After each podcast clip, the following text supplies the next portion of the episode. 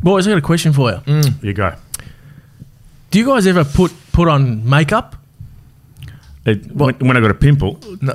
Now I got a confession to make. You got makeup on now. I got makeup on right now. Where? Oh, you got forehead. A pimple on your forehead. Oh, I can see it. See it? I got it. I saw that it was a little bit. Uh, it's a De Niro. I'm wearing makeup. That's a good De Niro you got going. Yeah, but on it, it blends in well though, yeah. yeah no, I, I, I, I kind of saw it before, and I thought, is that what a blemish? No, terrible. Roll it. Podcast. Podcast. Podcast. Are we doing a podcast? We're Sushi Mango. When I was your age, I was Samaya. Oh, you bastard. Ah, you like my salami, huh? The Sushi Mango Saucy Meatballs Podcast. A podcast not about meatballs.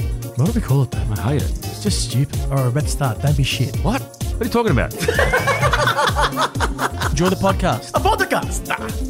Yeah. Oh, my goodness. You know what I was thinking about on the way here? It's cold. It's cold. Mm. It's cold. Don't mm. talk about Queensland. Mm. Queensland is just more cold than it is here. It's mm. got back. Mm. Hey, you know, guys, I was thinking about something on the way in. Mm. Do you think the most stupid bird is a penguin? What? What do you think it's a penguin? Well, I don't think... What? I don't think... Is it a bird? Oh, I don't no, think the penguin's well, a bird. No, it is a bird. It's not a fish. Is it a bird? Don't birds have to have, have, have to have wings? No, that's called a flightless bird. That's what I'm thinking. It's a stupid. It's they're cute, but they're stupid. Actually, that's a good question. Is it a bird? Well, what else I, could it be? I, I always thought. Shit, it Jamie, wasn't a can bird. you can you Google? Is that? It a bird? Shit, Jamie, please. It's got to be a bird. It. I need to find out because I, I thought birds have to have wings and fly, and and penguins penguins don't. See, I think um, they, they don't have to live. Thinking, we got them in Phillip Islands. They they don't have to live in the cold, but they they have to because they can't fly away. That's how stupid these birds are. You thought about that? I think that's it's very un-Australian to call a penguin stupid. Why are they called? Well, it's what, not an Australian what? bird. Why are they Isn't called? It? I no. don't think so. No, it's oh, not an Australian bird. It's an Australian bird. It's a species uh, of flightless, flightless marine birds. It's there a bird. Flightless a bird. marine birds. Do you reckon they wear makeup? There's a good chance. This is a shit conversation. We've got a very, very good, good special guest. Roll hit, it. Hit it.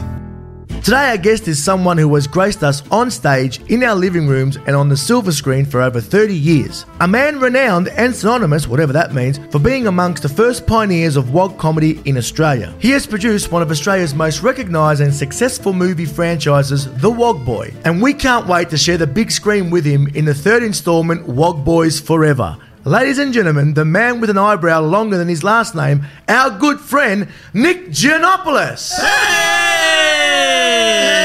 Ding, ding, ding, ding, ding, ding, ding, ding, ding, ding, ding, ding, ding, ding, ding, ding, ding, ding. Oh, that's great. Oh, Thanks, guys. Thanks for the Wikipedia intro. Did you, did you read that straight off Google or what'd you do? Synonymous, synonymous. We, we, you know, we research heavily. We're, yeah. It's a lot of research goes in, hours and hours, days of research to get those. Yeah, those you didn't do your research on the penguins though, but no. I guess.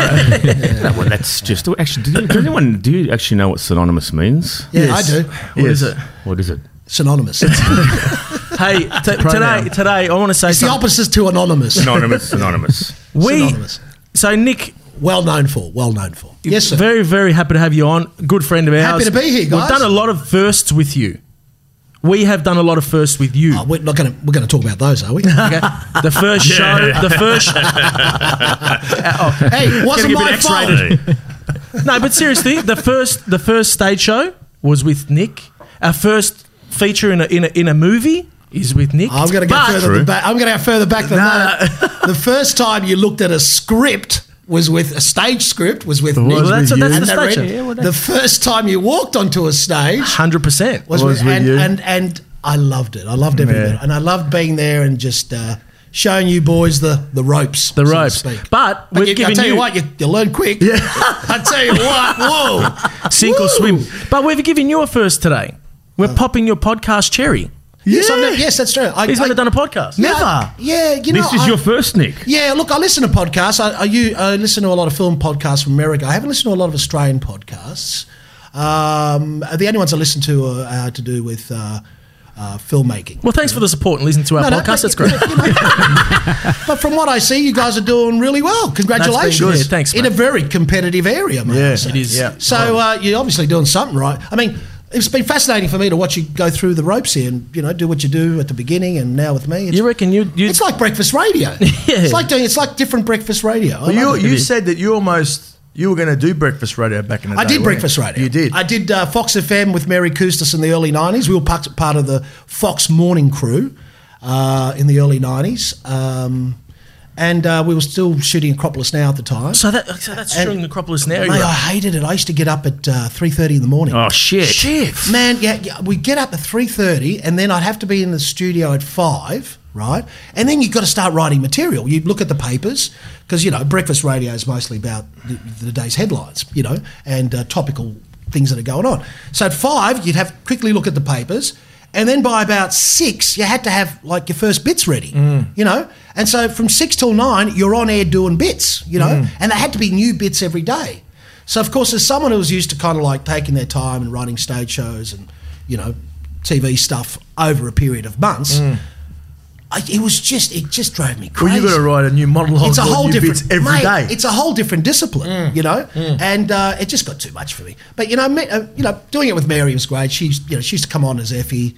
Yeah. Um, I'd occasionally come on. People didn't really know the difference between me and Jim yeah. anyway. So, I mean, she had a wig. I didn't have a wig, you know. The only way it knew they knew it was me is by the monobrow I had at the time. And thank you for mentioning them. By the way, it's been separated. Yeah.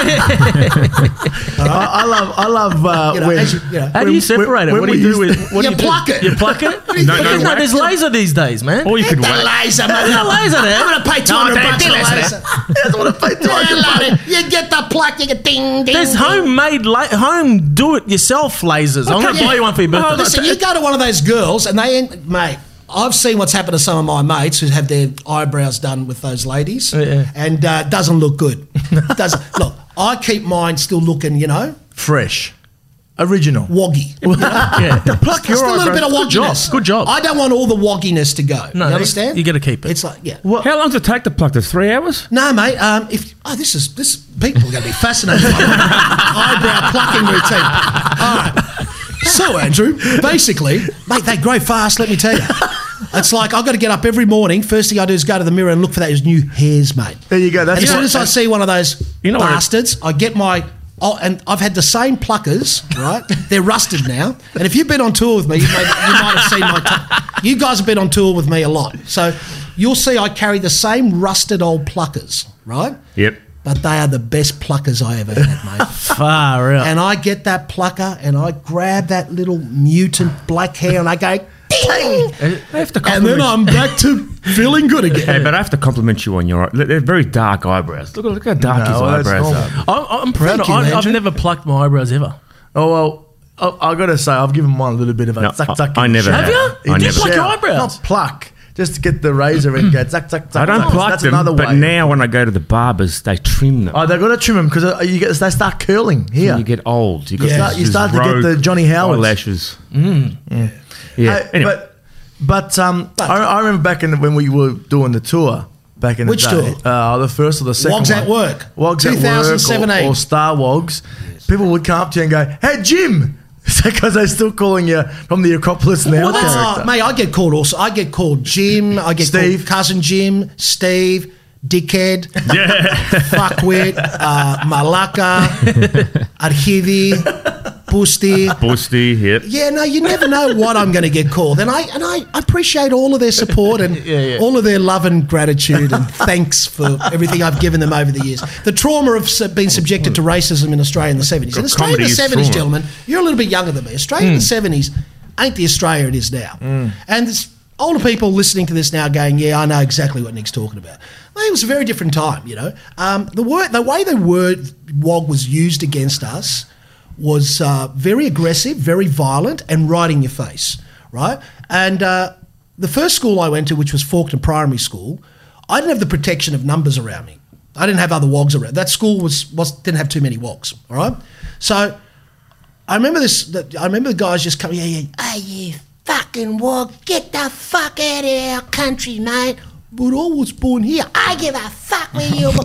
So, you know, this is the beginning of my life. I'm sorry, so, I shouldn't be laughing at this. That's why you say it. Make me laugh. Laughter is the best medicine. Anyway, cut to all these years later, that same guy having grown up, the same face, coming up and calling me wog again, it kind of brings back the trauma. Yeah, yeah, ah, yeah. I understand. You get yeah, I understand. So well, you for put me, that, you I've put never that adjusted to... You put that in you put the that movie. In the first Wog Boy. Exa- well, mate. Well, the, the cop, as, remote uh, at the end. As as as someone close to me once said, if you want to know Nick, just watch all his stuff because there's bits and pieces of me and every person I grew up with in my movies, in my characters, right? Mm. Steve isn't me. It's bits and pieces of a whole bunch of people I grew up with. I took bits and pieces of people and put them into Steve, right? Steve, for people playing at home, S- Steve, Steve Karamitzis. Karamitzis, who's from who the Wog Boy shows. The Wog Boy. The Wog Boy. Yeah. Yeah. And Jim's the same. All my characters are, are based on bits and pieces of, of, of guys I grew up with. So, you know, um, so the thing is that um, the only way that I found it possible to deal with all that bullshit that was going on was to somehow turn it around and make it funny. And right? Boy, did you do that. And we did that with my... We started doing that with my mates. My wife. So anyway, after we moved from Faulkner, mate, I went to Wog areas, right? I moved to Fitzroy, full of Wogs. Mm. I moved to Richmond, full of Wogs. Then, of course, once we had the safety of numbers... Would you say me? Yeah. Would you call me and my fifty mates? Yeah. So all of a sudden at Richmond High, like ninety percent of the school are Greeks or Italians or Wogs, right? Or yeah. Turks or Serbs or Croatians, whatever. And there was only about ten skips in the school, right? And so we started calling, that's where the word skip came from, yeah. from the show Skippy. So we started calling them skips. And they wouldn't dare call us Wog oh, anymore. Right, so that, that's where Skip came Skippy from. The kangaroo. Skippy. Yeah. You didn't know that? I didn't know who they who, who, Can, you, can you bring up the the the, the, the, the tune? Thing, thing, I was going to say, who, who, who, who bring, think, think, think, do you remember the tune? Who's, who started the word skip? Me. You started the word Skippy? Yeah, me and Wog. I, I said to him one day, I got called a Wog Boy. At, I said, listen, I'm sick of this Wog thing. We're now the Wog Boys. This was at Richmond High, yeah? So we became the Wog Boys. We were the gang, the Wog Boys gang. Um, I got kicked out of Richmond High as a result of it after year eleven. Um, I got kicked out. No, so like the Bloods no and Crips? No, because I was using... yeah, no, it's like that. No, it's pretty much oh, you like can, that. You, you, no, it was like that. You it was need... Like, uh... well, it was West Side Story. It was. It was Wog Side Story. Oh, really? It really was. I think I wrote that skit once. Yeah. More than possible. Cut a long story short, gentlemen, what happened was... Um, when you're a Wog, you're a Wog all the way. Should we tell it? Shish kebab till your last doing salad roll. um, to yeah. um, to get back to what I was saying, to finish the, Wog and skip. the point of what I'm saying. So yeah. the point of what I'm saying is that stuff all started in the school ground as a means of protection, as a means of redefining who we were, as a means of standing up for ourselves. I got kicked out of Richmond High for it. Then I went to Taylor's College, uh, which was a school you paid money to go and do your H S C in. Basically, they did the H S C for you. Uh, my dad paid for it after they kicked me out. Then I went to Rusden State College. I got kicked out of there after second year because I kept saying, you know, we should be doing our own stuff. We should be running stuff that is important to us, that's about my community. Um, I don't want to do this Shakespeare, Chekhov shit. Mm. So they kicked me out of there, but I spent two years there. Then I got into V C A. Mm. Um I had you have to audition. Luckily, I got in, thank God, and uh, and I nearly got kicked out of there twice. Fucking hell, man! Twice. For what? Until I did a show. Oh, my same stuff. I was just I always had something to say. You know, I, I was like the Nick Kyrgios of the young acting. I was just you know I just you know you remember how Nick Kyrgios said the other day he had a chip on his shoulder, mate. The, my mom was a Smith crisp this big, right? You had a potato I, on your I shoulder. I had a potato. Uh, so anyway, so I nearly got kicked out of V C A, um, but luckily I had uh, two terrific teachers uh, who some, saw something in me I never saw, and they said, listen, we want you to start developing your own stuff, all right? We really do. We think we think there's, we don't know what's there. We're talking mid-eighties here. Yeah? Right. We don't know what's there, but we want you to start developing stuff. So my best mate, Chris Anastasiadis, had got in, the guy I grew up with in Richmond, had got into V C A. He was a couple of years below me. And we started writing this show called Legends. With uh, we went to kids at Altona North High School and kids at Richmond High School, and we looked at their stories, their lives and their situations, and we created a play out of that called Legends, where they all went to the city one night to um, to uh, to sort of hang out and watch the um, uh, this phenomenon that was happening in the sky with the stars and stuff. Anyway, that show is what kind of kicked off doing what I do. So Chris and I developed my character together. You know, he's like Wog Boy early, early days, yeah? Mm. We put that on uh, at the Arts Centre. It was a huge hit. And uh, from that moment on, I kind of knew what I was going to do because um, I, so dis- this is I discovered pre- the power of writing. Wogs Out of Work. Pre-pre-everything. This huh. is uh, nineteen eighty-four. Sure, I thought I knew yeah, everything Legends. About you. And it, was called, and it was called Legends. That it was, was called Legends, yeah. Right. And that's a show um, that Chris was a co-writer of with John Romerell, who was a very experienced Australian playwright. And that was the show that ticked it off because contributing to that and developing my own character was... Uh, the best I ever felt as an actor, and I really felt I found my, uh, you know, you know when you sort of go, bing, oh, this is what I meant to do. That was the moment for me. Sure. So after that, when I graduated, um, I spent a year out of work, you know, because I couldn't find work. Uh, my agent, my first agent wanted to change my name, and it did change my name from Giannopoulos to Giannos. Giannos. So for a year, this, in fact, early Australian stuff, T V show stuff that I did that's got Nick Giannopoulos on it. Get out of it. No, no shit. What, no why? Shit. Because, because um, Giannopoulos was too long. A bit yeah, shorter. You know what? I love well, this. I it was only the mid eighties and it's so alien to guys your generation. Mate, you got to understand, Australia was a very different country, very different country. You did not see wogs on T V unless they were uh, fishmongers, milk bar owners, taxi drivers or... mafia types, mm. okay? They were always the bad guy and they were only on for two minutes. In fact, my first role on T V was a show called Primetime. I played the guy who tried to uh, snitch the white Australian girl away from the Aussie guy. Seriously, and I got punched out for it. This is what was being offered to me when I graduated. These sort of stereotypical bullshit small roles, right? There was the only wog on T V was Lex Marinos on Kingswood Country, who was getting a call to wog every week. Got called a wog. Yeah, bloody wog. I remember that actually. Yeah, yeah, yeah, I remember that. So you know, I'm looking at this going, this is fucked. I'm not, you know, I'm, my career as an actor's fucked, right? So I spent a year out of work, all right. Then I started doing theatre sports in eighty-six. Theatre sports was where you go and do a lot of improvisation on stage, right, with a whole bunch of uh, uh, friends from uh, V C A, people I'd graduated with, and we were really good. You know, and theatre sports is like improvisational games. It still happens to this day. Yeah, right? yeah. And we were really good. We were winning every week, and I loved improvisation, you know, as much as you guys do, you know. That's where we really hit it off. And, you know, you just start improing and you're throwing things around. And for me, it was so easy to do, right? But out of that came a lot of interesting stuff. Simon Palomares was mm-hmm. in that, all right? Oh, okay. Yes, Simon, he yeah. was in theatre sports, and he saw me, and George Kapiniaris got yes. the role of D J on Flying Doctors. So what was the first earliest, one of the earliest incarnations of ethnic comedy in Australia, the Tibaldi Brothers, mm. yes. which was George and Simon, mm. yes. groundbreaking stuff that they were doing alongside Broccoli Productions and a whole heap of other people. Yes. What happened then was Simon needed someone because the first Melbourne Comedy Festival was starting up in eighty-seven, right? The very first one. Yep. So he came up to me one day and he said, hey, remember that day we were at the Black Cat Cafe, you, Mary Coustas, me... Uh, Roberto Micali, these are all, you know, wog actors at the time. And you said, uh, you came up, you said, oh, we're going to form a lobby, you know, you said to me, we're going to form a lobby group and uh, march to Canberra and call ourselves Wogs Out of Work, because that's what we were at the time. We were a bunch of wogs out of work. We were a bunch yeah. of out of work Unemployed actors. wogs, yes. And Simon never forgot that. He never forgot me saying that. I said it as an, I said it as a sort of like uh, throwaway, you know, uh-huh. like I always do. Yeah. Which, now we're going to call ourselves Wow. What do you mean, wow? Wogs out of work. We're wow. We're going to march to Canberra and demand our rights as wog actors. Everybody laughed. We left it there. So Simon comes up and he goes, hey, you want to do a, a show with me for the first Melbourne Comedy Festival? I said, you and me? Yeah. I said, what do you, have to, what do you mean? He goes, you know, a bunch of sketches, some bits and pieces. I'll do some stuff I was doing with the Tibaldi Brothers. You write some stuff as well. And then, you know, we'll try and find someone else.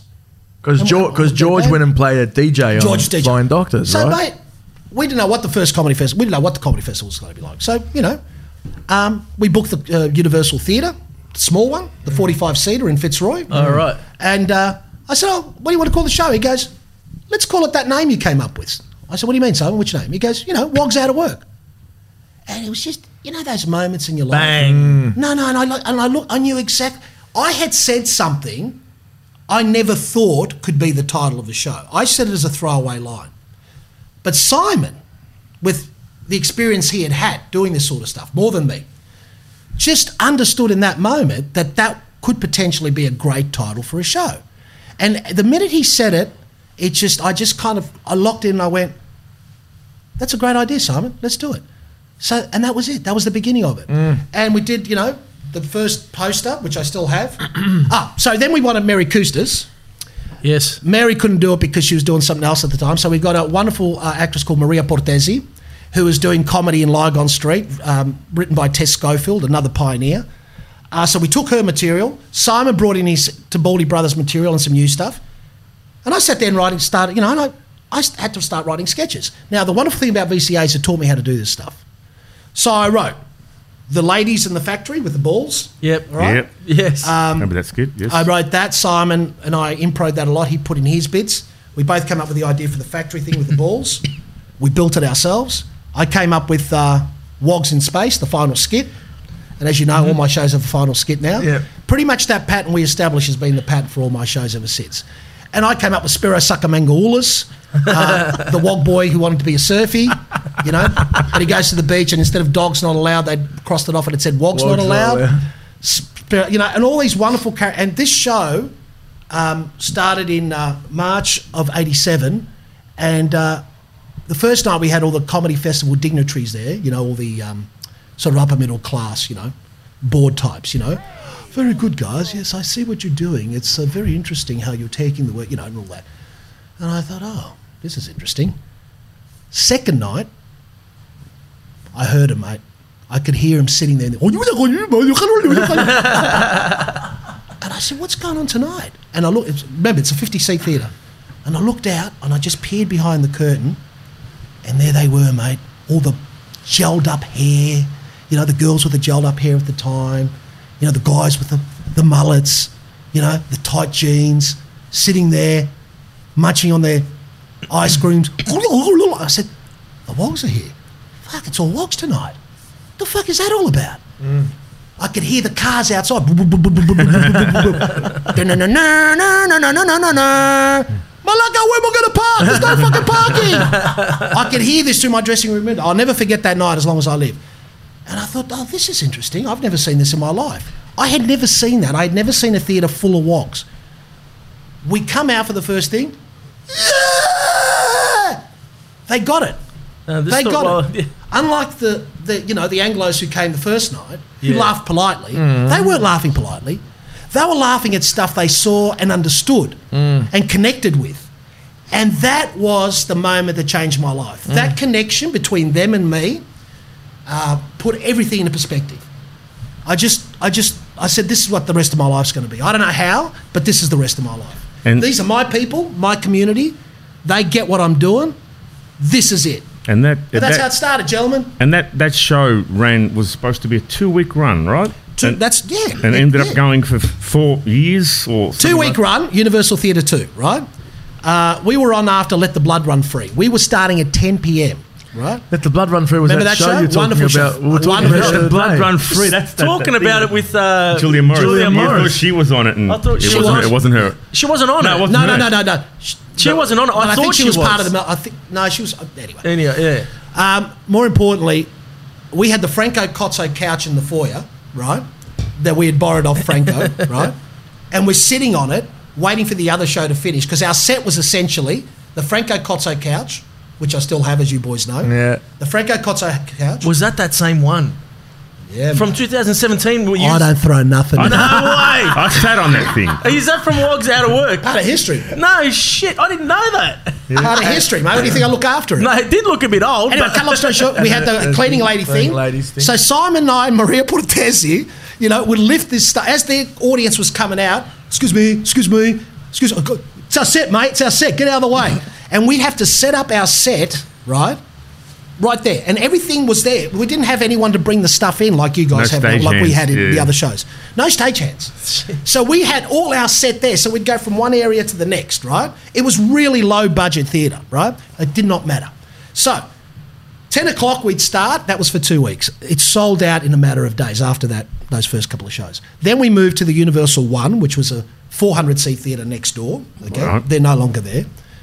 Then Hocking and Woods, who ran those cinemas, who I learned a lot of my producing craft from, they'll experienced theatrical producers, they said, guys, this is, uh, we, we believe in the show, we think it can go a little bit longer. I go, yeah? Another week? No, we think better than that. We're going to, how about we do a deal with you guys, we cut in as partners, we'll, because uh, we had no money, I was dead broke, so I was, we're all broke. I said, you know, we'll pitch in the money for it, we believe in it, and we'll take Wogs Out of Work to the Athenaeum Theatre. Yeah. Oh, the Ath. Yeah. The Ath. The yeah. first place we played. So we booked in for a month. We extended to three months. We extended to six months to the point where we became the most successful show in Melbourne, uh, even surpassing Cats. Wow. So I have a Wogs Out of Work poster, which is my favourite, that we put where we had the Cat's eyes, you know, the Cat's logo. but we had Wogs written in the cat's font, and instead of the cat's eyes, we had Galliano bottles in there. So two Galliano bottles, Wogs Out of Work. It's my favourite poster. It's the last one left, right? I keep it under lock and key.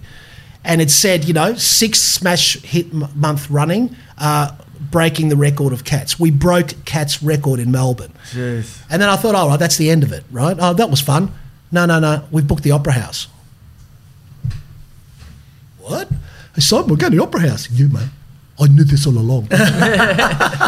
So by now Mary's joined us. We've got two companies. The show is so big, we've got a regional company and we've got a company that just does the main cities.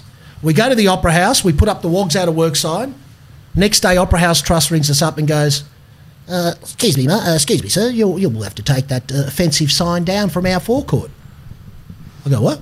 He goes, you cannot use that word in our forecourt at the Sydney Opera House. And if you don't take it down, we'll cancel your show.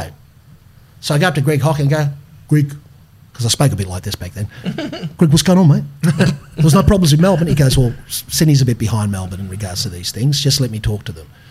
Comes back and goes, no, good boys, we're going to have to change the name of the show. Okay, what? I'm not fucking changing the name of the show. It's called fucking Wogs Out of Work. It's going to stay Wogs Out of Work. Oh, we'll go to another theatre. He goes, all right, maybe there's another way. He goes, let me make a call.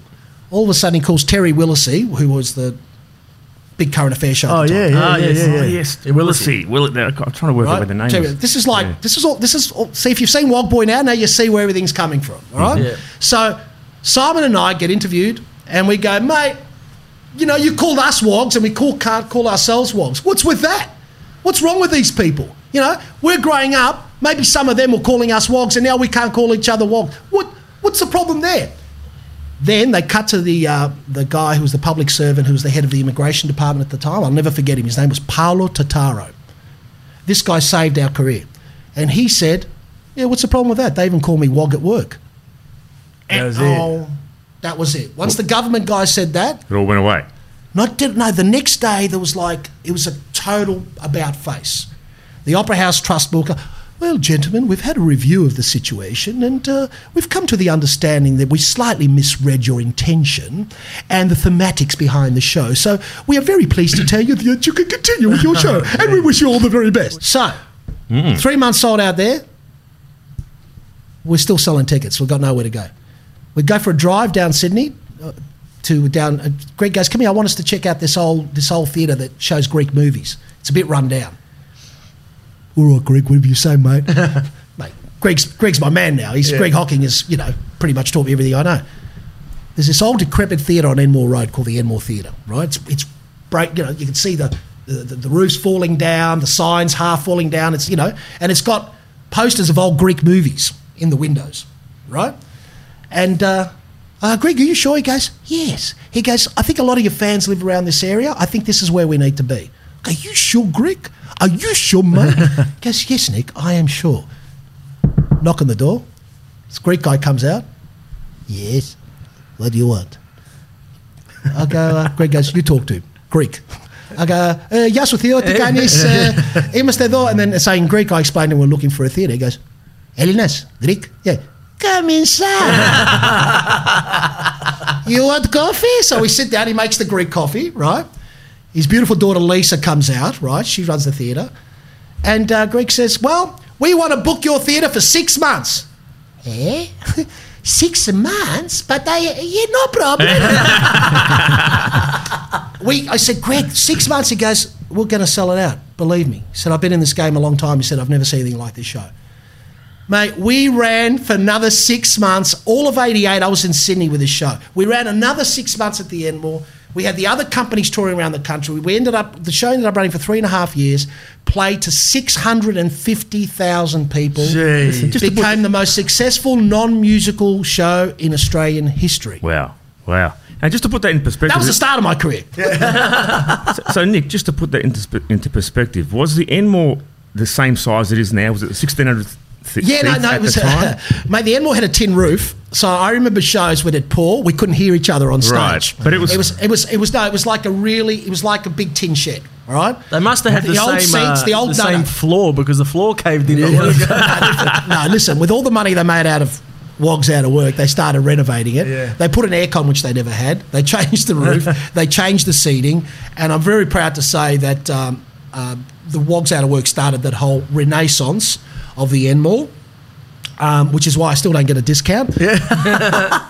That's another story. No, I love the Enmore. That's why I've done all my shows uh, there. No, I was gonna, I was gonna say we we did the, the two shows there, and that's weird how you, how you started there, but thirty years later you're still doing shows there. I mean, it's a lot bigger than what it was and different well, than what it was. Not just there, also the Regal in Perth where I started. Um, I, I, you can't hold believe, the rec- I can't. You hold the record there too, right? Twelve at the weeks. Regal. Twelve weeks at the yeah. Regal. I couldn't believe that when you told us that. Yeah, you know, it was at different times, guys. It's like there was no social media. Mm. You know, there were five T V stations, five if you could get S B S. Yeah, you know, yeah. Remember how you'd stand there in the lounge room trying to get S B S? Maybe you guys are too young, I don't know. Uh, so you know, there was different times. Um, people went out. People just yeah. went out. That's the way we socialised, man. That's what we did. Yeah. Uh, and in a way, I kind of miss it. I miss that um, that coming together all the time. You know, yeah. the isolation now with social. I mean, to me, you know, to people my generation, it's a bit hard to kind of grasp that because it's, we were out every night. Kath, you know, we were out, man. We were mm. just out.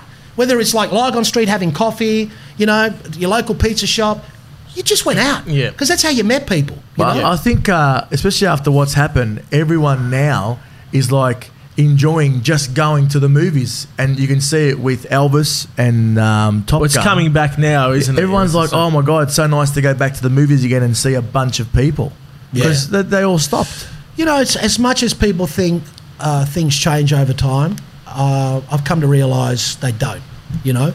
It's like when I saw you guys, you know, when I first saw you guys on the internet, uh, I kind of saw, you know, at that stage, a raw kind of Nick, Simon, Mary, and, you know, I saw it. And I could see you guys hadn't gone through the training process or anything like that, but I loved the rawness of it, you know. Mm. So well, I'm harking back to an era when Simon saw me on stage doing impro, and I'm looking at you guys doing your little impro, and I'm going, this is really impressive. I'm really, I'm so impressed with what these guys have achieved with an iPhone camera on the back of their car. I love the symmetry. I love, you know, I mean, you guys knew how to stage. I mean, there was just an inherent understanding from all you guys on how to do this. And I thought they're really good signs, all right? So I thought I would meet these guys.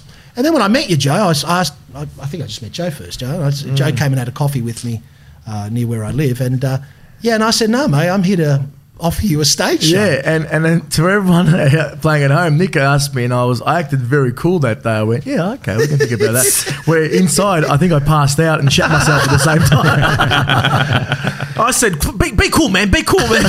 Don't sign nothing, all right? I'm coming to the next meeting. He was, no, re- he was ready to hand over his, his he goes, no, But Joe, remember, I never met these guys. No, you hadn't met So Carlo. I just made the offer, and I, met, yeah. and I said to you, I said, what are the, uh, what are the other guys like? You go, they're good, they're good. I was thinking, no, mate. I said, Nick, so we want to do a, so are we going to do a video or something? And Nick goes, no, no, no. I want to do a stage show. And I went, oh, all right, that that could be cool. And because I remember seeing you guys, I mean, I remember seeing you, when I saw Wogarama at the Ath, but I was really young. Yeah, that right? was ninety-three to ninety-five. Right. But then I, I when I was older, I, I saw the Wog Boy yeah. on stage. Yeah. And um, one thing that's... Not the Wog Boy, Wog Story? No, Wog Boy at the at the at Universal. The Wog Boys, it was. was it? The Wog no, Boys. No, uh, Wog Boys. Wog, Wog, Wog Boys. Boys. That was the... F- yeah, Wog Boys. Right? And I Wog remember Boys. One of the things that stood out the most, and it's interesting because people say that to us now, when you fuck up on stage, they love it. And I remember you went to snort the cocaine when you were doing the Wog Boys uh, as... Uh, you were Tot- pretend, you were pretending to be Tony Montana. I was Pacino, yeah. Yeah, was, in that but Montana. It's but it's a different part of the the act, and uh, you went to snort it, and before you snorted it, the the snort sound, sound effect went off, went off, and then you said something, and everyone just erupted. And what did I tell you? Wogs Out of Work. It Wogs At Work when we did the show. That was planned. That was planned, yeah. exactly, right? And you learned something I that learned night. I learned something that night. Because I watched you the next night, and that little bit we were doing as a clean lace is getting longer and longer. And I was looking at Joe going, I like this. Right. He's, he's got, and mate, you're com- and then you'd hear that laugh and your confidence would come yeah, up. So, and I loved it, man. I loved working with you but, and Wogs At Work on that. But that, what, what I remember seeing that, and I and I I never forget that because I was like, oh, my God, he fucked up. And look, look what he did with it. And um, So that day, and I always like, fuck, I wish I, I, I want to do this. One day I'll do this, you know. And then the day that we all, when you said, well, we should do a, a show together, for me, going well, back to, to seeing you then, and you go, you should do a show together. Like I said, I, well, we I were, was like, yeah, cool, no worries. And I shat everywhere in the fucking hotel. You know, his, but, but we were actually, yeah, I was just saying, so we were actually, the timing, it was almost like a calling, because we were, we were, starting to put ideas for a show together. Mm. So we were putting, remember we had, we had the, the, the, the, yeah. the, the, the the perfect match idea. We, we had a, we had a bunch of skits and we're like, we're going to do a show. And thank and God you, you literally came just thank came God. in. Thank, thank God, God you came we had along. No idea. Because I think that you taught us how to how to do the next level of production. Oh, there's we no doubt. We would have gone out there and and we would have just been fumbling, and we would have been. It would have been a fucking. Yeah, we, never, we never could have put together a you know, production guys, to that I've level said, without you, your man. Success is based, my success is based on the people I've worked with and the people mm. I've met through my career. I mentioned Hocking and Woods earlier. You know, I was blessed to find those guys. You are lucky in your career if you come across um, experienced people, okay, who have that ability to impart knowledge and their experience to you, which allows you to understand the process and what you have to do better. Yes. That's what I had. Yeah. So what I learned from those people was that another thing that you guys will also come to understand is it's important to pass that on, mm, right? one hundred percent. Because ethnic comedy and what we do will die out if we don't, mm. right? So it was important for me. When I saw you guys, I kind of went, okay, now's the time to pass, you know, pass this on. It's important to kind of uh, literally um, put yourself there to be a teacher yeah. as people were for me. Yeah, yeah. And the people you surround yourself with, all right, acting-wise and with their attitude to the professionalism of the craft and what's oh, required, one hundred percent. Mate, it only takes one bad egg in a groove for the whole thing. And oh, you absolutely. guys were as solid as. And here's the other thing. In this industry, it's sink or swim, mm. all right? And sometimes you're going to sink, but your ability to recover from that and get better and show that you've got that fight in you and that passion for what you do is what will ultimately create your survival. Now, I watched you guys in Wogs at Work, right? So I had written some stuff for you guys, you know, because I had never worked with you, never worked with me. I didn't, I was getting to know you. Yeah. And so I'm writing some stuff for you and it was kind of working, wasn't working, you know. So what I quickly realised and what you guys also realised is that you guys needed to develop your own stuff, you know, which is yeah. what I got you to do in Star Wogs. Yeah. And the difference was astronomical, mm. you know. Your, from here to, and that, when I saw that, I knew you would have successful careers because that was the sink or swim moment. Yeah, I remember I remember before I went on stage for, for the first time at Star Wogs, I was way more nervous than going on stage uh, at, at Wogs at Work because we wrote it. Yep. And we were like, fucking, this is it. Oh, man, we've done it on he, videos. He gave us the chance. Now we've got to fucking... One of the only times I almost passed out. I remember, I, I, I telling you. I'm telling you. He was you, pacing up and down. I was pacing, man, because I put a lot of pressure on on us and I was a bit like, man, this is it. This is our stuff. They got to laugh. They got to laugh. And we went out there and it worked and it was just like, okay. You know what, guys, Mary and I, between us, because Mary's in Star Wogs, had yeah. done... Oh. two thousand shows, over two thousand shows. So the ability to work, you know, and I found this early on in my career. Simon, for me, he, Simon had done hundreds of shows. In the early days of Wogs Out of Work, I used to sit on the sides and watch Simon Palomares. I would watch him like a hawk, right? Mm. Because he was pulling laughs and doing stuff that I had no idea about because mm. I'd never worked in front of a real live audience, okay?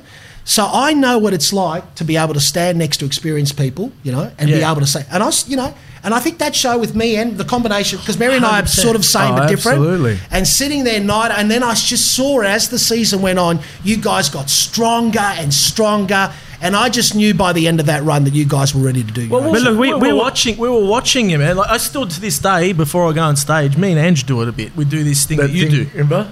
Do that.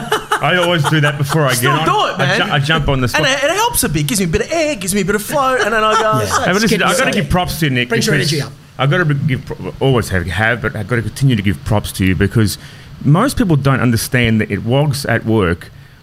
You got us to perform on stage with only four weeks training. We we had, had never done anything like that before. Nothing, yeah. But you, gave, you, you saw something and you gave and us... And you, you, you entrusted...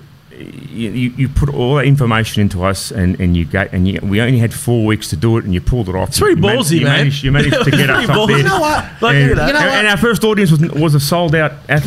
Listen, I mean, I, mean, I know we're very you, good. No, no, you guys. you know? I tell you, I tell you, if you haven't got balls in this business, as I said, sink or swim.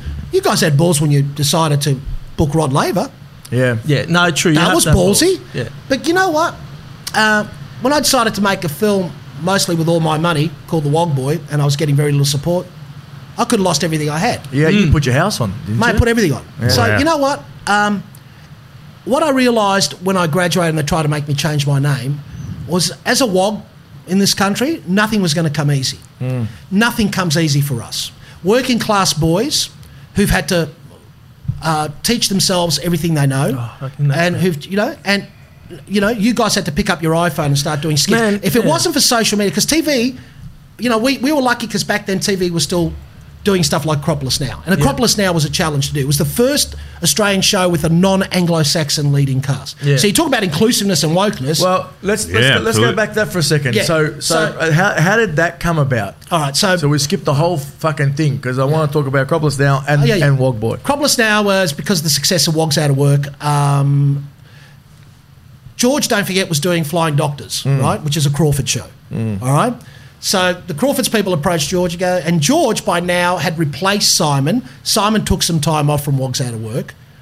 Remember, eight shows a week, Wogs Out of Work. It mm. wasn't like three, four shows like we were doing with Wogs at Work, right? Yeah. Wogs Out of Work was eight shows a week. Two shows Friday, two shows Saturday, and a Sunday matinee, all right? And the only day we held off was Mondays. So that's another story. We were... Cooked, cooked, man. Yeah. Well, yeah. It'd have been cooked. So anyway, so Simon had to take some time off. So George came in and replaced him and took on um, his parts. So um, he became familiar with the show and all of that. And uh, Crawford's approached George one day and said, hey, listen, um, we'd like to talk to you guys about coming to Crawford's, probably doing something here, you know.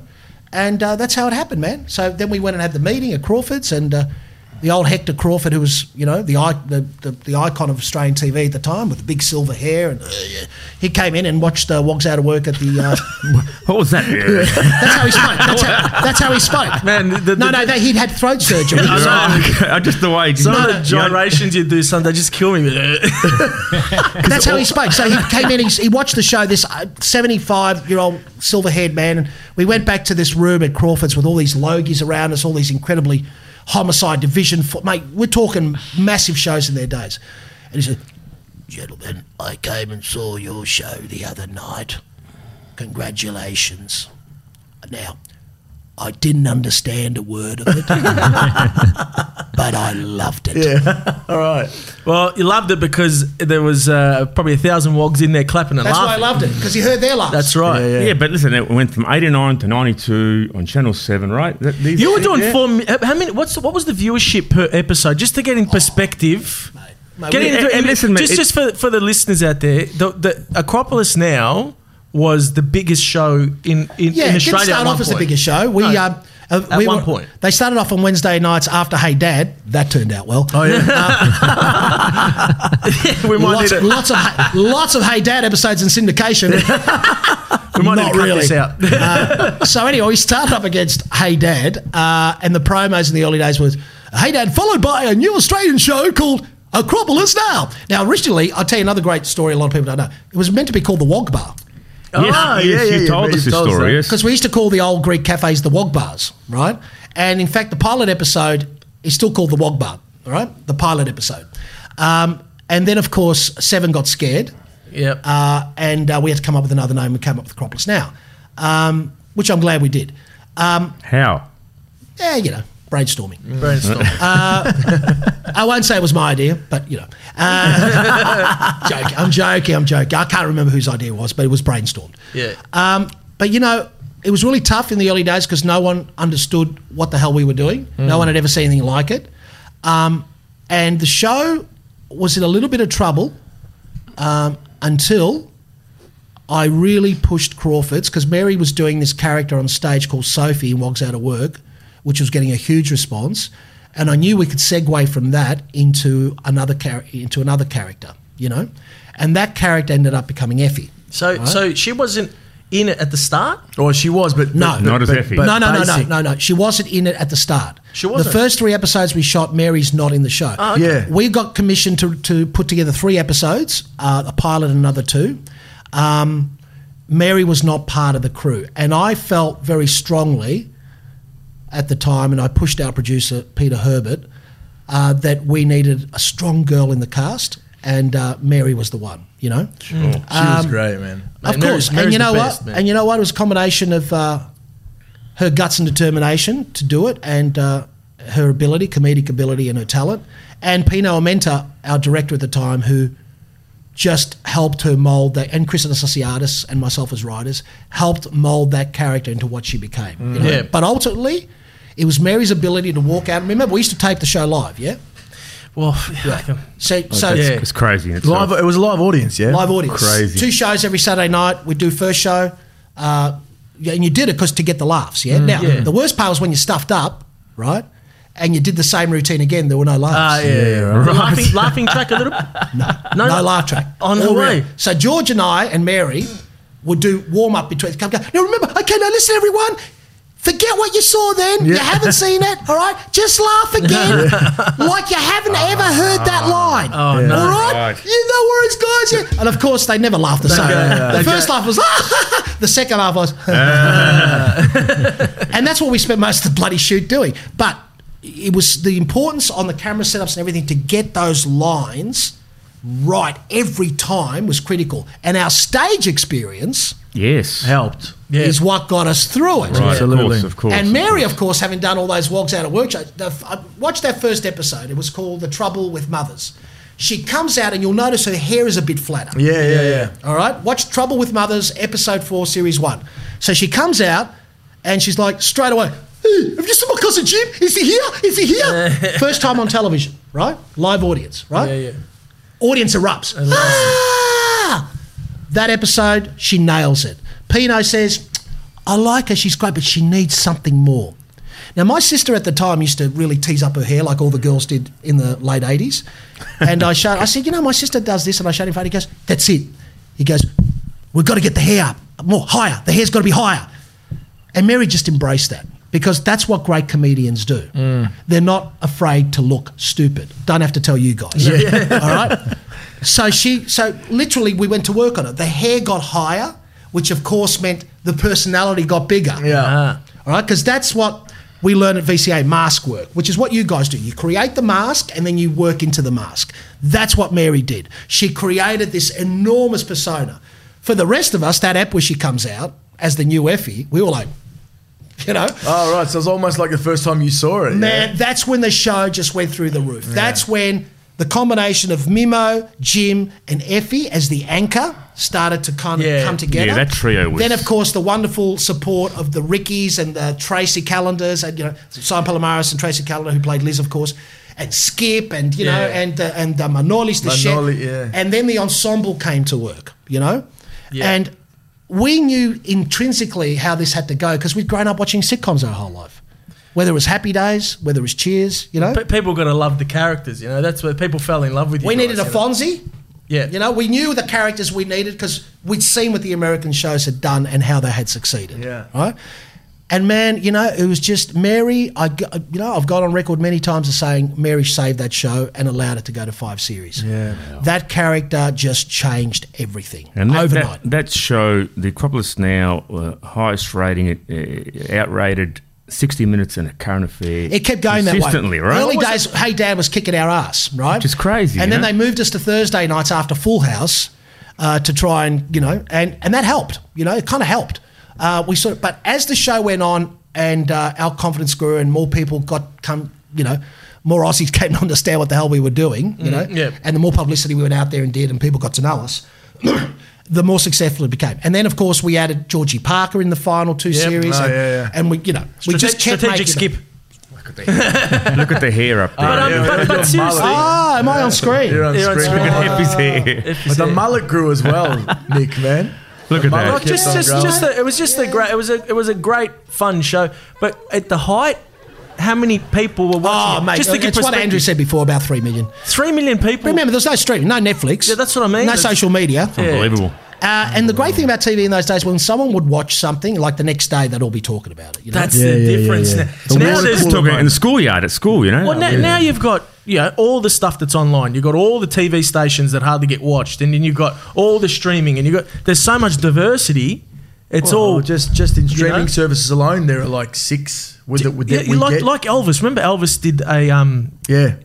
one point five billion, billion people, people tuned in satellite. to That's his right. satellite show. Because Aloha back then, because how back then there was probably what, two channels? Yeah, that's right. That's yeah. almost a third of the population probably yeah. at the time. So no the one world. can ever be. And in Australia, it would have been in black and white. That's that's why you're back still then. Colour T V didn't come in seventy-five. I know because I made my dad buy one. You guys are still so recognised today because yeah, look, because because you know. I, 'cause I think because it was such a different era. It's like now there's so much diversity, but everyone was tuning into Acropolis Now. You know, I'll tell you another funny thing that a lot of people don't know. Back in the day when we were doing this early, there was a lot of uh, backslapping. Uh, not what's the word. There was a lot of um, negativity from the ethnic communities as well. Oh, that right, we yeah. were creating stereotypes. Well, we get that, we we get that a little bit now. Well, it's bit. interesting, you know, because it really affected us at the time, you know. Um, you know, with comedy, you basically... No, wait, wait, wait. So, so the ethnic people were... So Acropolis Now got a lot of flack from people in ethnic communities mm. for misrepresenting the true character of uh, people of that background. Now, right. what we always said was the following. It's a comedy, guys, mm-hmm. okay? If we came out and just acted as ourselves, no one would laugh. It wouldn't be successful. Mm. I said, comedy's about exaggerated ty- archetypes. Absolutely. And it's based on archetypes. That's right. What's an archetype? You know, the in Mimo's case, the stingy uh, guy who's never going to change his ways. Uh, Mary, the ballsy woman. And then you add the other elements on top, you know, which is, in our case, all the defining ethnic elements, you know, which is the content in the script. And then, of course, you build it up through the mullet. Through the, the jackets, voice, that's the facial tight expression, jeans, you know, and then you build it, and yeah. that's how you create comedy. Mm, that's yeah. what we train to do by the best in the business, and that's what we're doing. But mm. politically, we copped a lot of flack, and mm. it's interesting how time has gone on, how Acropolis Now has become so endeared mm. and so beloved, because it's interesting with the passing of time, and hearing you guys just talk now. All I'm remembering is the times when we were copping shit over it. Yeah. Right. Mate, I've copped shit over everything I've ever done. Mm. Yeah. Because when you dare to be controversial in any shape, form or manner, and I'm talking about anyone who's ever done this, whether it's a Lenny Bruce, who's a great comedian of the fifties and sixties who went to jail for using the word yikes, uh, uh, what was a, a, Jew, a, a reference for Jews. That kikes. Kikes, thank you. Sorry, I didn't, don't cancel me, please. Thank you. No, no, no, no, no, no. Mate, he, had, he, said, he was doing... what I wanted to do years before me, all right? Then you had Richard Pryor. I mean, yep. you've got people who went through extremes to make a point, all right? And it's called freedom of speech. It's what makes comedy the best art form in the world, in my opinion. Now, ever since then, and now even more so, these restrictions people are trying to place on comedy will ultimately, if they succeed, undo comedy. Oh, it'll yeah. kill it. Because our responsibility as comedians, and you guys know this very well, is to comment on how we see things. And sometimes we'll do that through racist characters. That does not mean we are racist. Mm. We are portraying a racist character to highlight the racism. There's a big difference. And I'm, and I'm, I'm sad to see that now that line has become very blurred, you know? And as a comedian... you know, you're trying to make a point about something and it turns back on you for all the wrong reasons. Yeah. You're actually trying to make the same point as them, mm. you know. But through comedy, you've got to use extreme measures. Absolutely. And you're also highlighting the ignorance. Some, sometimes it's ignorance at play and you highlight that to bring it to the to the broader community. That sometimes one hundred percent. It's just ignorance and, and it's funny in the ignorance I mean, itself. The, you know? I think as well, you, you know, you're paying homage. Absolutely. So what we do, it's, you know, what we do, we we like to feel like we're paying homage to a, a, a people that may be forgotten, that aren't in the history books, or you know, we're proud of, yeah, of course, all that your dad, your father, yeah, of course, and how he walked, how he talked, of what course. he did, how he how how he how he uh, how he you know strived for his family. Like we're proud of that, but that's not going to be in the history books. Like what. Those people did for this country. Well, it will be in the history books because we've dedicated Wog Boys Forever to our fathers. That's, That's right. right. That's and the last thing that people see in this movie will be the name of my father, Vince's father, and your father. Yep. So that was very important to me for the reasons you just stated, because what we are doing is honouring um, their um, the very fact that they sacrificed so much on behalf of us. Beautiful. And allowed us to have the life that we have. Yeah, absolutely. And all our work, my work from the very beginning has been about that. I mean, I played my mother as Petrulla on stage from the very first show, you know, because my mother struggled through sweatshops um, and factories like the one we portrayed in Wogs Out of Work. Mm. So there's a there's an inherent sadness and tragedy to comedy. And great comedy comes from tragedy. Yeah. The yeah. Greeks showed you. The Greeks, the ancient you Greek. Taught, you taught the, us pathos. We never knew pathos. Pathos, yeah. pathos yeah. is a Greek word. They're all Greek words, boys. Yeah. Yeah. Here we go. Here we go. But in all, and more importantly, you know, the best thing that I ever got taught was exactly that, and which is why I love doing comedy, because it's such a fine line, and this is where your skill as a comedian comes to play. It's such a fine line between the tragedy and the comedy, and if you know how to straddle that line, you know, and still succeed and get, make them laugh, guess what? Congratulations, you're a comedian. Mm. That's what it takes. I'm I'm really bored by comedians who get up there and, you know, talk about really hum, you know, stupid every single, you know, like a lot of breakfast radio. You know, oh, what'd you do yesterday? Oh, went out. That yep. bores me. Yep. I like seeing comedians who confront me, yeah, whether it's a Dave Chappelle, all right, or oh, whether yeah. it's all the greats I've mentioned from the past, mm. you know, and there's many of them. That's what, you know, Ricky Gervais is another Ricky, one. Ricky, Ricky. Yeah. You know, yeah, who, are the, who are the people we ultimately admire and go down in history as the greats, yeah? yeah? The people who challenge us. But you've got to have a set of beliefs that you yourself believe, because ultimately the audience will work it out if you don't, mm. right? People say to me, how do you think you've uh, achieved a thirty-five-year career? Because I've always been honest. It's all in yeah, my work. People see straight through bullshit, yeah? They see through yeah. the bullshit. You see any of my work, it comes from the heart. You can see it comes from the heart. Wog Boys Forever comes from the heart. You guys have just been a part of it. You mm. know that. Mm. All the films come from the heart. Acropolis Now came from the heart. It all comes from a real place. Mm. Comedy needs to come from a real place, but it also me- needs to mean something to you. So remember I first asked you when I said, what are you doing comedy for, you know?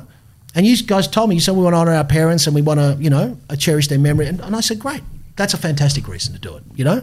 And ultimately, you're also making little statements in amongst all the stuff you do yeah, about, you know, little things in society What's that, uh, yeah, and by highlighting things like corruption or, you know, yeah, yeah. but, you know, that's what comedians do. Yep. And that's why they laugh, because it's true. They kind of go, oh, yeah, that's, that's right, mate. That's right, mate. Can you, that's so right. You get that moment, you've got a good show.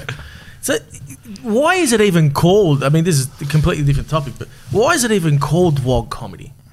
Why is it even called ethnic comedy? Well, because you have to look. Because they've never allowed us to call it Australian comedy, mate. That's what I mean. Because we've been subjected to that our whole lives.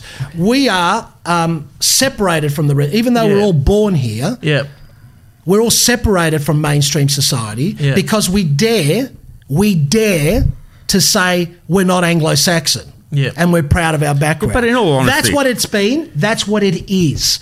All right. But if you believe in some, to some degree, you have to put it a label because it's cultural comedy also. Well, it is not. Right? I've, I've tried to use Aussie comedy. I've, I've called myself an Australian comedian my whole career. Yeah, but what you, you are an Australian comedian. We all are. Representing we all your are. We all are, but somehow, somehow, for a long time, and maybe it's not the case as much as it was, right, we're still not considered part of the mainstream. Mm. I sure. don't know the answer to that because I think we should be. All yeah. right, now my films... Um, it's interesting, you know, when they put up favourite Australian films of all time, it's interesting how Wog Boy never makes it in there.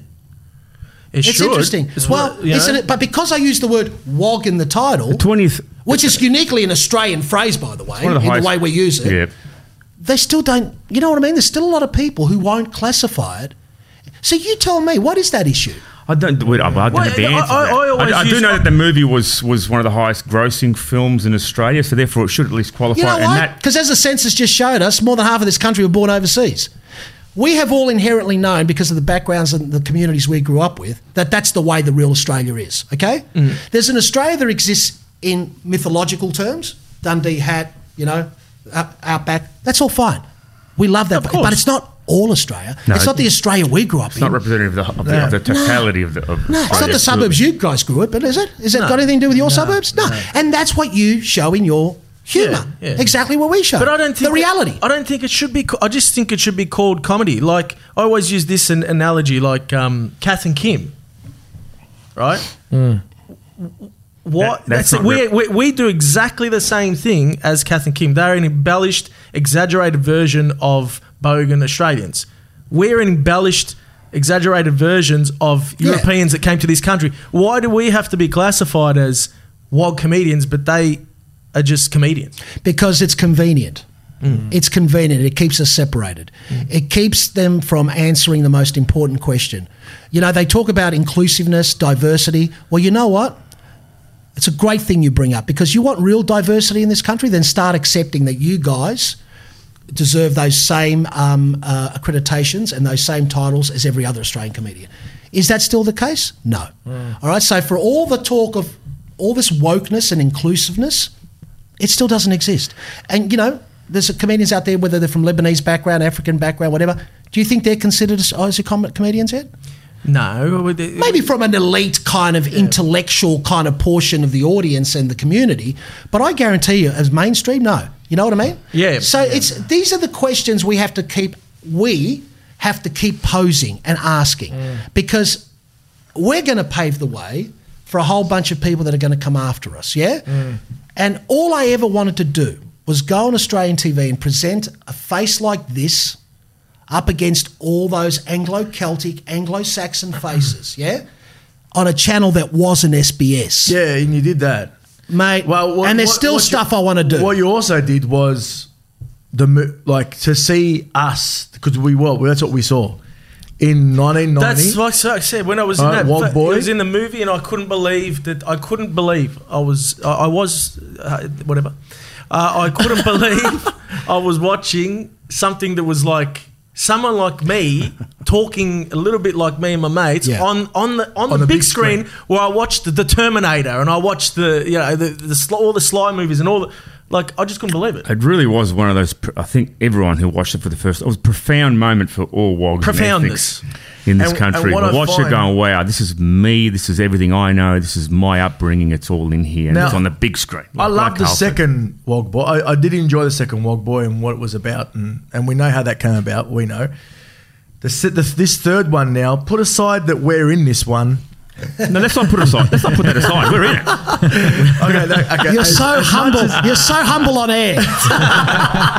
There's a whole new sushi I'm seeing here today, folks. we, Please continue. I love the humbleness. Continue. The reason why Nick says that is in the screening of it, when, when it came up to Sushi Mango, me and Carlo Andrew were the only ones cheering, going, yeah, we made the movie. Um, but in saying that, put aside that we're in this one, I think this one here brings back the roots because you've filmed it in a manner that shows Melbourne again, that shows um, current situation. Yeah, but it, it's it's it's not just a movie about uh, the Wog Boy. It's a movie also about current times and stuff like that, right? Us, Victoria, Melbourne. Mm. It, that yeah. that's, that's a character in the movie. You know, you start thinking about your next movie straight after the last one, right? The last one was twelve years ago. So that's no, how long I've been thinking. When I met, you know, it's interesting and it develops over many scenarios in your head. When I met you guys, I I wanted to wait and see how you developed because I could see a place for you in this movie. And I started talking to you about this movie when? seventeen, eighteen? Yeah, yeah, um, yeah. So... I thought it was bullshit at the time, to be honest. Everyone thinks everything I say is bullshit. everything, you know, but, you know, it's like you've got to keep regenerating, you've got to keep renewing, you've got to keep refreshing, all right? Wog Boys Forever is the continuation of Stephen Frank's journey, and of course, you know, it's uh, it's now, you know, they're in their midlife years, and so obviously the circumstances around their lives and what happens is going to be a little bit different to the previous movies. But having said that, um, out of the three, in all honesty, um, this is my favourite.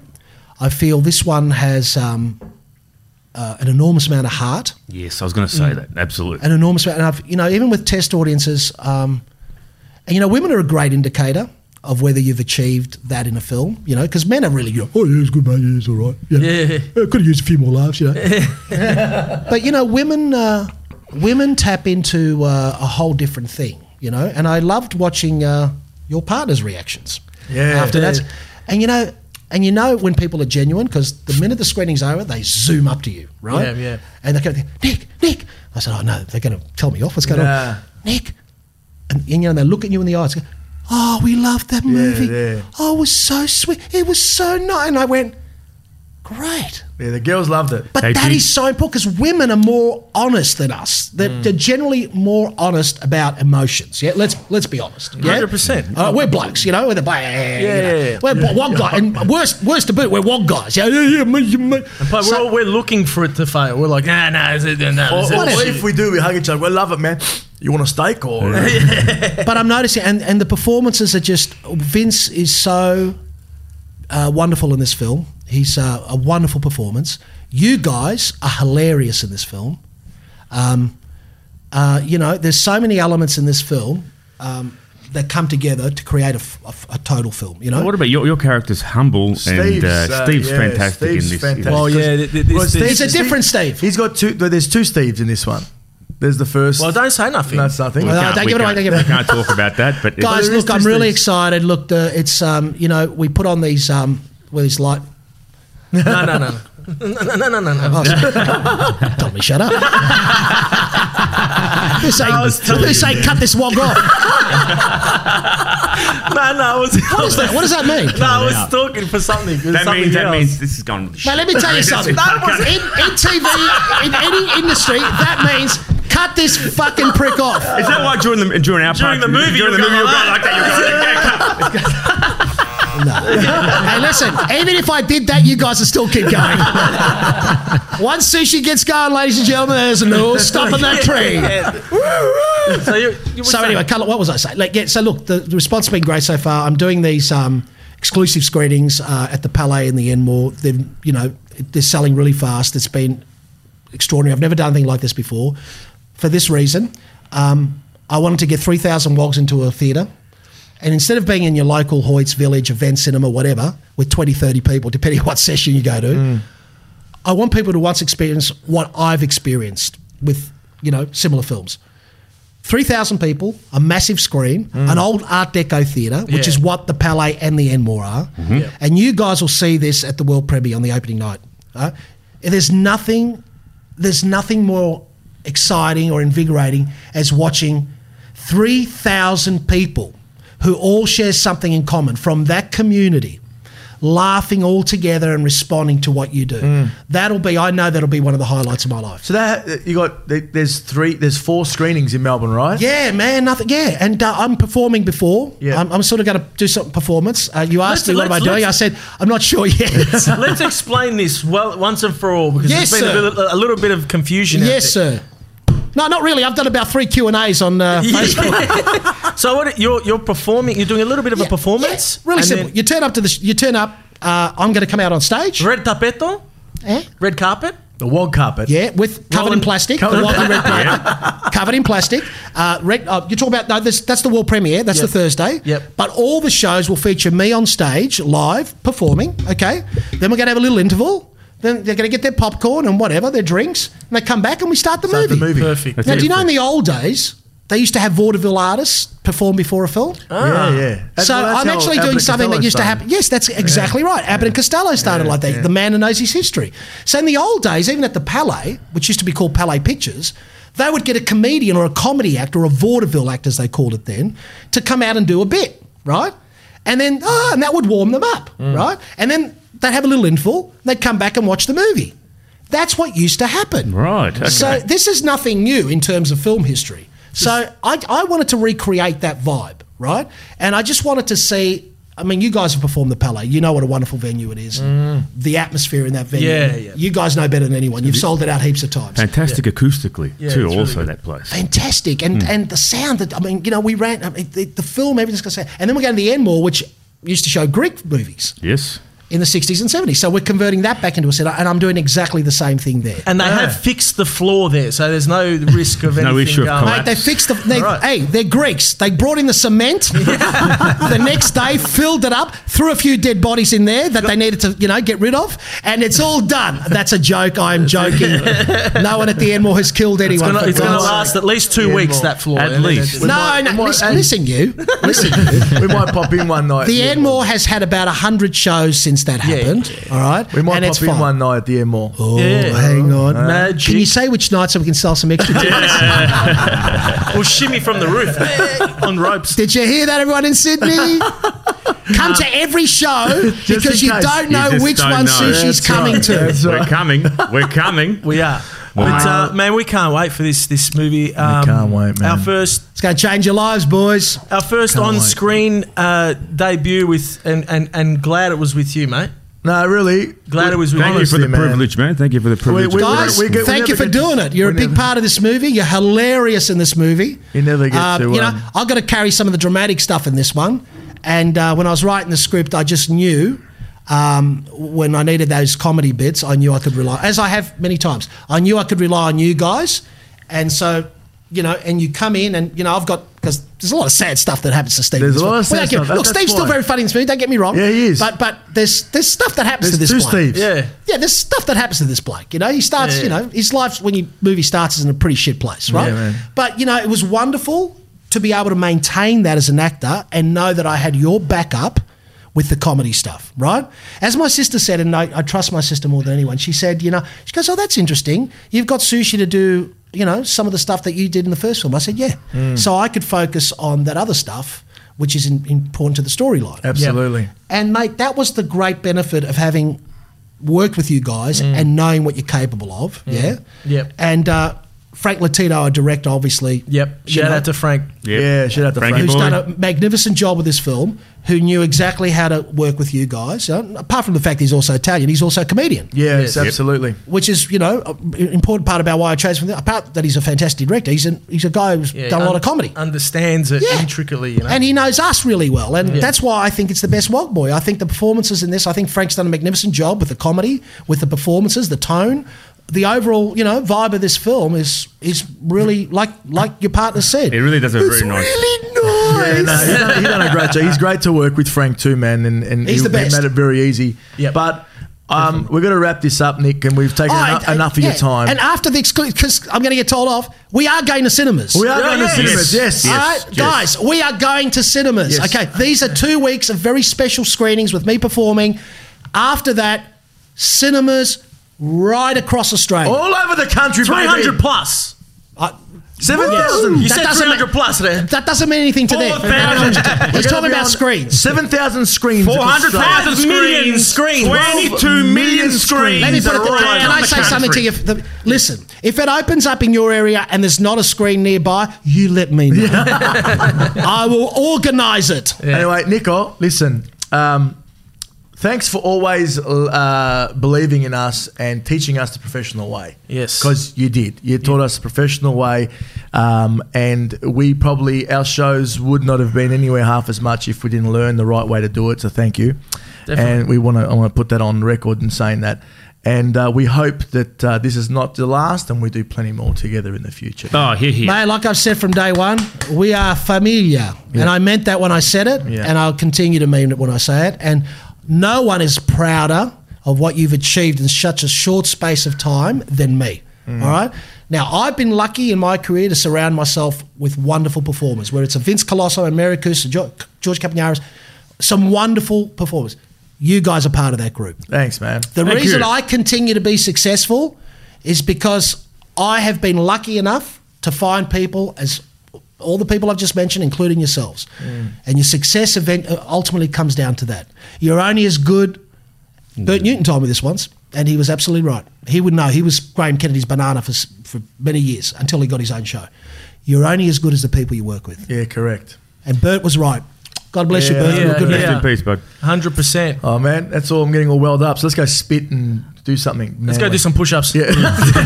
Thanks for having me on, guys. Hey, hey listen, um, thank you for coming on. Everything that he said. How do I listen to this? It's on yeah, Spotify. It'll come out. Spotify? Yeah. Oh, I've got Spotify. Sorry, I'll send it to you, man. Relax. No, I got it. I, I subscribe. I love oh, Spotify. Oh, you subscribed. Mate, Just, I've yeah. got my disco playlist on there. You taught, you actually, you're the one that taught us to it how to get yeah. Spotify connected to the car. You know what? I'm pretending I'm not tech savvy, but you you're guys know very tech savvy. I'm very, I'm, no, you're I, the, no, you're, no, I'm extremely tech savvy. Stop it. I remember you and the Zomato's app for the, yeah, the restaurants. Yeah, you taught us. Boys, look at this now. You click to your car, and if we go in, in Apple. Yeah, we're not stupid. Let's not go there.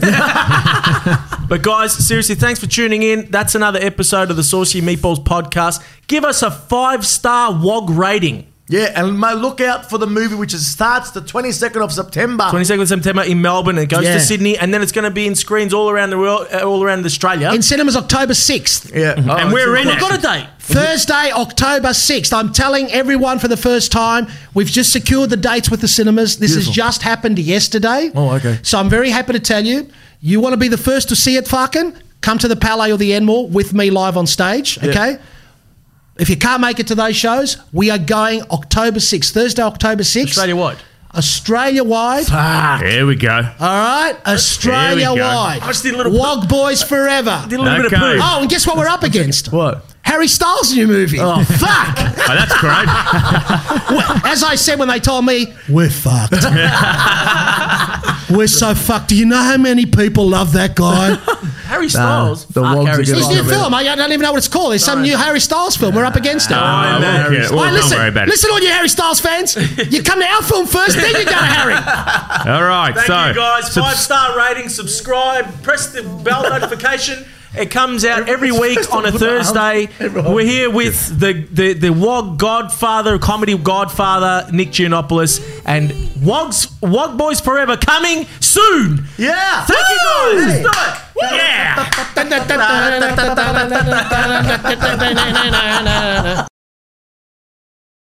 Hey, guys. Daniel here, a k a. Shit Jamie, to read out some credits. Thanks for tuning into this episode of the Sushi Mango Saucy Meatballs podcast. If you like the show, make sure you're following it by tapping follow on the podcast profile page and giving it a rating. This podcast is produced by Head On Media and is a Spotify exclusive. Our next episode will be out in a week. Don't forget you can listen and watch the full episodes exclusively on Spotify.